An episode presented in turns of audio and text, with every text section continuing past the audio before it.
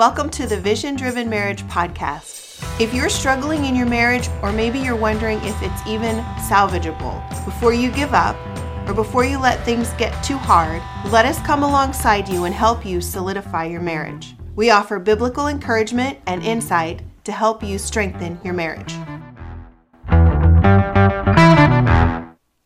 Hi, we're Doug and Leslie Davis, and this is the Vision Driven Marriage Podcast. Today, we're going to be looking at eight things you can do when your spouse is triggered.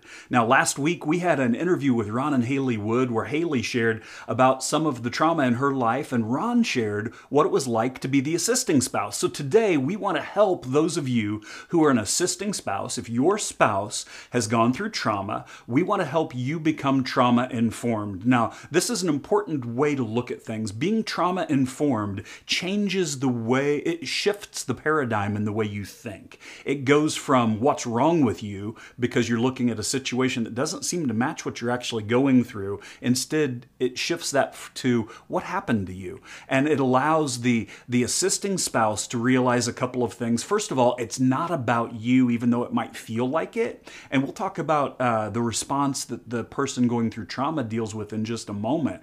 But because of their response, it can easily feel to you as the assisting spouse like you did something and it might not be about you at all, but it also will help you de escalate a little quicker and in a healthier way. And it can help you process information so that you as a couple can go through uh, the process of being triggered and come out of it healthier and be able to move forward together.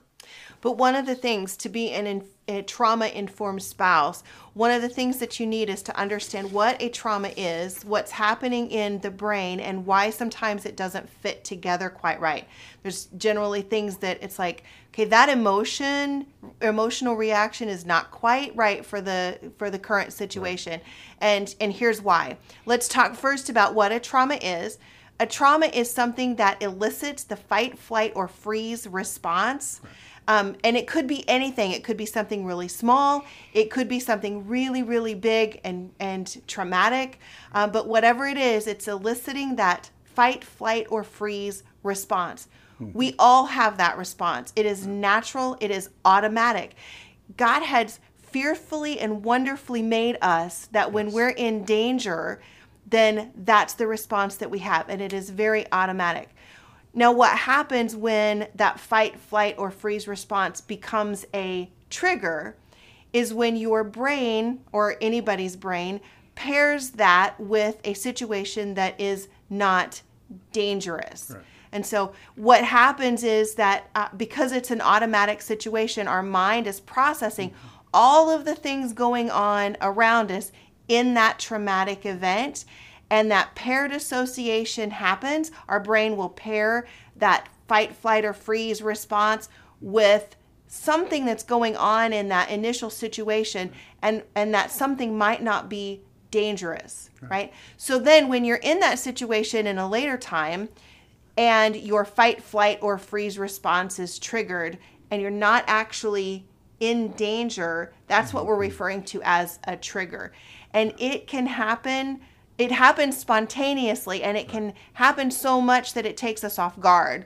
both the triggered person and the spouse. Right. It's it's not just the assisting spouse who's taken off guard. Often the traumatized spouse is taken off guard too because um, you know if you've been working through some of your previous experiences you may have made great progress and so you think well i've been in this situation since uh, my trauma and I've been able to work through it where it didn't trigger me. But then the next time you're in that same situation, because maybe it's paired with a sound or it's paired with a smell or it's paired with something else, it, it does trigger you this time. So it can catch the, tri- uh, the triggered person off guard and it can definitely catch the assisting spouse off guard. Absolutely.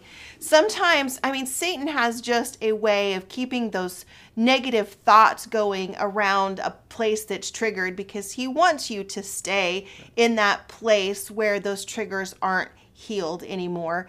So, when a trigger becomes a problem, is when your mind associates a not dangerous situation with the fight, flight, or freeze mechanism that you had previously uh, experienced. And that's what we're referring to as a trigger. And so as you look at your spouse being triggered, if you're the assisting spouse, it can really completely catch you off guard as well because you don't see something going on that creates an opportunity for any danger at all. And so the reaction from your spouse uh, seems like it just doesn't fit the situation. It seems like it's so much bigger than what's currently going on. And then it's easy for you to think that somehow you did something. Uh, and, and you may have been involved in what triggered your spouse, but you might not have been. It could have been simply something that happened in a distance. It could be something that's situational. It could be uh, one of the senses related a taste, a smell, a sound. And so understanding that it may not be about you is going to be an important part, but we want to look at eight things that an assisting spouse can do when your spouse is triggered. Now, this isn't a, an all inclusive list, but it's a list that can be a good starting place for any of you who uh, are in your marriage. You realize that one of you has been uh, traumatized in the past, and occasionally the previous trauma can trigger you. And then for the, the spouse who's coming alongside, the assisting spouse who's coming alongside, the traumatized spouse, these are things specifically for you. So let's go ahead and get started. We'll have a little discussion about each of these eight things. Number one, be available for your spouse. And the reason this is going to be important is that sometimes uh, the best thing that you can do is to make sure that your spouse knows that no matter what's going on, no matter how uh, big the trigger might seem at the time, no matter how uh, out of control the traumatized spouse feels like they are, you aren't going anywhere. You're going to be there with them. You're going to be there for them, even if you have no idea what to do. And that may be kind of hard to communicate because, like Ron and Halee mentioned, that when your when your brain, what goes on in your brain when you're triggered, is that fight, flight, or freeze mechanism is on and it may stay on for a really long time. So it's really important to communicate the fact that you're not going anywhere as the assisting spouse mm-hmm. because at that time there's a lot of things that don't seem logical and that may be hard to communicate and it may just be able it may just need to be communicated in a way that um, is like the ministry of presence. Yeah. there's really not a lot that you can talk about in that situation and uh, uh, you know because it's not a logical it's not logical things aren't logical at that but processing is not logical at that point. But just that ministry of presence can be really, really calming. Because anytime that any of us are in fight, flight, or freeze, we're reacting. We are immediately mm-hmm. just reacting. And so, even if someone wanted to come alongside with some logical reason, we might or we might not be able to de-escalate in that moment. If if uh, our trauma has been severe or if the trigger feels like it's incredibly severe it may be a little while before we're able to process and de-escalate but presence is going to be important. Now one of the blessings is as you continue to go through your post-traumatic uh, event processing. Sometimes, not always, but sometimes processing allows you to de escalate a little faster than you used to. And so being present as the assisting spouse once your traumatized spouse realizes I can de escalate a little faster than I used to, I can come back to where I'm ready to reason instead of just react a little faster than I can, knowing that you are there, knowing that you are always going to be there, will assist that process of speeding up the de escalation and allowing reason to take over instead of reaction. And I think, too, I think to add to that, that ministry of presence, I think seeking and submitting to the Lord during that time is just so important too, because as the Holy Spirit brings a sense of calming, you know, during that situation, um, the leading of the Holy Spirit can just be so powerful in that. And and you do need to lean on the Lord. Now, all of the things we're looking at, anyone at all who has a spouse who's been traumatized can do these things. But for those of you who are followers of Christ, uh, recognize that God has promised you He will not leave you and mm. He will not forsake you. And so make sure that you realize His presence is with you as you're making sure your presence is with your spouse. Number two, uh, learn to recognize your triggers. Now, here's what I'm talking about for those of you who are the assisting spouse. Have you noticed that when certain things happen, you get triggered as well. And so look at how this can really spiral out of control in a hurry.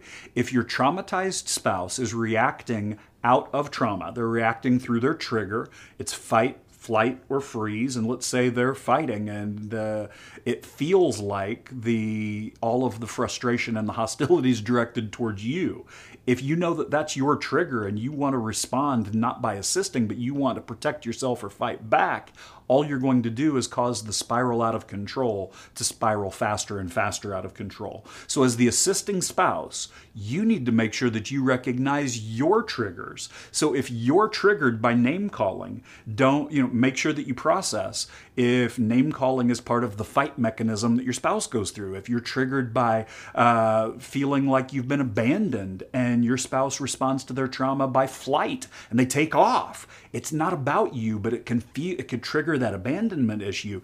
So if you really want to be there in a way that's positively going to influence your traumatized spouse, you need to recognize your own triggers in the process. Absolutely. The number one response to a potential trigger is avoidance.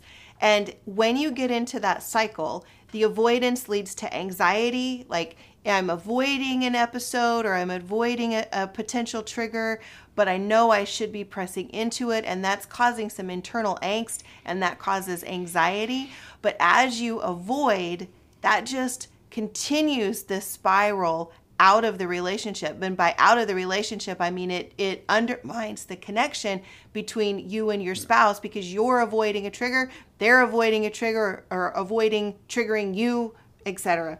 Right. And and the whole purpose of the, the vision driven marriage is to encourage each couple to grow closer to each other instead of uh, allowing anything in that would cause you to grow apart, and avoidance can cause you to grow apart. A third thing you can do as a trauma informed spouse is to believe your spouse. And I want to make sure we understand this. It doesn't mean that in the midst of that trigger, that um, the the situation is as frightening as it feels to your spouse, but believe the way they feel. Believe the things that they're going through because they're being triggered by the previous trauma, not by the current situation. Don't dismiss the way they're feeling just because the current situation isn't dangerous. I think this is so. Nothing speaks more to connection than saying, I believe what you're feeling is right. true. Right, and, and it may not be that there is any actual danger, but acknowledge the fact that they feel that there's danger. Not, you know, believe how they're feeling, believe what they're able to express. Your spouse may not be able to express a lot of information while they're reacting, but they will be able to later when they're able to reason through it. And you, as the trauma informed spouse, can help to be your spouse's safe place. Mm-hmm. Trauma creates the the belief and, and because it was true. And and we pray that it doesn't stay true but it was true that there was danger. You can help be your spouse's safe place that even though there has been danger in your past you're safe here. You can share things here. And a, a tactic of the of satan is to keep you isolated to make you feel like you're all alone in this like nobody else is going through this and so in in that one of in that trauma and the trauma response, one of the things that Satan's going to come in and do is to say you're in this alone. You're, you know, there's nobody else that understands. There's nobody else that feels this way. You are all by yourself, and um, that's a dangerous place to be. And and that's the place that a trauma informed spouse can come alongside and give so much support in. Right now, number four, uh, don't try to fix it during the triggered reaction. Don't try to fix it. Because again, uh, whether your spouse is still in the react mode or if they're starting to be able to de escalate enough where, where they need you to come alongside as they're starting to reason through what happened, uh, it's, it's rare for you to actually be able to fix something in that moment. But as a spouse who cares very much for your spouse, there's this huge desire to fix it all. Resist the temptation to try to fix things in the moment. Um, instead, realize that later, when you're able to process, you're going to be able to work through how you can do this together. Uh, but your spouse pro- probably 99% of the time doesn't need you to fix anything. They just need to be able to have someone there with them, present with them, while they are going through that initial trigger, getting to a place where they can then transition into a, a de escalation and, and, and to know that everything's okay. But fixing it isn't what's going to make it feel like everything's okay. And I, a caveat to that is that you know you had mentioned before that this that the spouse the assisting spouse may be part of the trigger. Right. and i think that the traumatized spouse may say but i need you to change that. And but, but that's something that needs to be processed later when when the triggers are not active. Right because if if part of your uh, fight mechanism is is to uh, you know, deflect toward others, then the spouse, the assisting spouse, could receive some of that deflection. Mm-hmm. And in the moment, in the heat of the moment, um, there may be some things that are said that aren't really going to be helpful. It's only later, when everything's able to be processed, that you can find out what's actually helpful. Because uh, when we when we get triggered, well, here this is something that all of us can understand, whether we have had a traumatic event in our life or not, and if our spouse is a traumatic event in their life or not. All of us in the midst of our relationships have had moments where we frustrated each other and we said things that we didn't really mean simply because we were trying to defend ourselves or fight back. Um, and if and if in those cases where we're not completely triggered, we're just upset, uh, we can say things we don't mean. Think about how much more likely it is when you are triggered to say things that aren't really helpful. They're they're just leave me alone responses. It's get away from me responses because we've learned through our trauma how to protect ourselves. And sometimes we protect ourselves in ways that aren't very helpful later on. So, as a result, that leads right into number five. As a trauma informed spouse, number five, don't take it personally when your spouse is triggered. Don't take it personally. It can easily feel like you are being attacked uh, because you are the person who is most likely to be closest to your spouse when your spouse is triggered. And so you get to catch the reaction more than any other person has the likelihood of catching a negative reaction. And it can feel like you're being blamed. It can feel like uh, it's a personal attack from your spouse towards you when the majority of the time it's not it's back to that fight flight or freeze mechanism and that fight flight or freeze mechanism that's taking place in the traumatized spouse's brain is what is leading the show at the time. And it, it that you know when you're when you're in that middle of that fight flight or freeze um, uh, response it there, there's not a lot of logic going on in your brain. And so number six keep communicating. Mm-hmm. okay so if you're the trauma informed spouse keep communicating and during the event during whatever the triggered event is um, chances are you'll need to just be present and supportive. But when the event is over enough that there's the opportunity to process information, the opportunity to reason through what happened, why did it happen, and you may not even know all of the answers, but you're starting the process of what happened and why it happened. That's when communication is going to be absolutely essential because when you continue to communicate, be supportive during the event, communicate uh, as the process is de escalating so that your spouse knows they don't have to go through this by themselves anymore, that you are willing to go through this together with them, and that the two of you are a team. One of the things that, that we've seen over and over again is that in the aftermath of a triggered event, especially if the assisting spouse feels like they were personally attacked. Leslie mentioned that one of the things you see is avoidance, where the triggered spouse tries to avoid the things that may have triggered them, and the assisting spouse tries to avoid the attack that came during the trigger.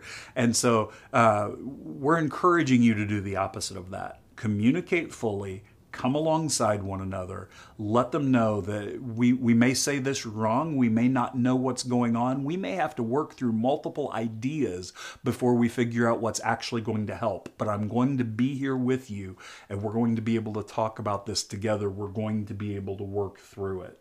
Now, number seven is one that is specific to the interview that we had last week. It was something that was really profound to me. Uh, Ron shared that it took him a very long time to do this, but we want to add it as number seven to be a trauma informed spouse. Make your own boundaries known to your spouse. Now, you can't do this during the triggered event. This has to be done when there's not a, uh, a trauma reaction. This has to be done when your spouse is not triggered. But make sure that you lay out clearly what is and what isn't acceptable where your boundaries are. I think boundaries and understanding the importance of boundaries in any relationship is important. And I think when a traumatized spouse is pressing into helping um, come to a healing point of those triggers, I think this is one thing that um, is really good to press into because it honors your spouse. Um, work trying to work out those triggers means not being on autopilot anymore, not allowing that trigger to control your actions and your reactions, even when you, you know, even when that fight, flight, and freeze mechanism is um, is is engaged, mm-hmm. right? Your spouse may still have some boundaries, and if you're premeditated, like you're pre thinking about what those boundaries are, even when you're triggered, um, having thought about them ahead of time, you'll be able to honor those. Well, and, and it also allows you to be able to step down to de escalate yourself as the mm-hmm. assisting spouse. Because if, if during a time when you were able to communicate prior to a triggered event and you said it's not okay for you to uh, verbally attack me. Maybe that's your boundary. It's not okay for you to. It's okay for you to tell me what's going on. It's not okay for you to call me names. And then if your spouse is triggered, if part of their fight mechanism is to do that, you're able to realize we've talked about this. My spouse isn't thinking clearly; they're reacting. They're back in their hurt. They're dealing with what had hurt them from before, and so we know. And my spouse has agreed that it's not okay to call me names, so I can remind them, but they might not necessarily react properly to that. But I can stay calm because I know that when my spouse is reasoned and thinking things through, they've agreed that this isn't okay, so I'm not going to take it personally. It helps you do some of those other things that we've talked about doing as an assisting spouse. When when you know that you've set boundaries, you can then calmly say, I know that once we're back to reasoned discussion, my spouse says this isn't okay. I'm not going to take it personally. Mm-hmm. And then number eight, uh, the eighth thing that you can do as a trauma informed spouse is that you can encourage, support, and go along with getting help and participating in treatment if and when it's time. Now, you may be dealing with hurts that your spouse doesn't even know about. And so, if your spouse who's been traumatized realizes this is time for me to get some help, to get some treatment, uh, be supportive and go with them because as the assisting spouse, there's probably some things that you've gone through that have hurt you too. Um, and it's not a comparison thing. You know, it's not that, well, my, my traumatized spouse was hurt much more severely than I was, so my hurt doesn't matter. It's not like that. Be willing to participate because you've been hurt too. And I think that it's brave, and the, the word is brave. It is brave to ask for help. And knowing that someone else is trained and can come alongside of you and help you develop a, a healthier trauma response and also help your if you're the spouse if you're the supporting spouse to help you understand what a trauma informed relationship can look like that that benefits everybody. And sometimes we all need a little help. We do. And uh, again, for those of you who, who know the Lord and love the Lord, I want to encourage you not only to seek his presence, but we, we know that one of the things God wants to do in your life as a follower of Christ is that he wants to grow things within you through his Holy Spirit. He calls them the fruit of the Spirit. And when you're going to be uh, the trauma informed spouse who assists your spouse in a healthy way, we want to encourage you to prayerfully ask God to grow those things He's promised to grow in you love, joy, peace, patience, kindness, goodness, faithfulness, gentleness, and self control. Think about how all of those things are going to help you tremendously as you come alongside your traumatized spouse to assist them. But being informed about what's going on will allow you to be able to change the narrative instead of saying, This doesn't match what, what you know, your reaction isn't matching what's going on, what's wrong with you. It shifts it instead to, What happened to you? And then you can come alongside, help them through the situation once they're able to reason instead of react. Now you're able to walk together beside them in a way that will allow both of you to have a healthier response to the triggers that your spouse faces. We're Doug and Leslie Davis, and again, this is the Vision Driven Marriage Podcast, and we want to encourage you to seek after God's will for your life.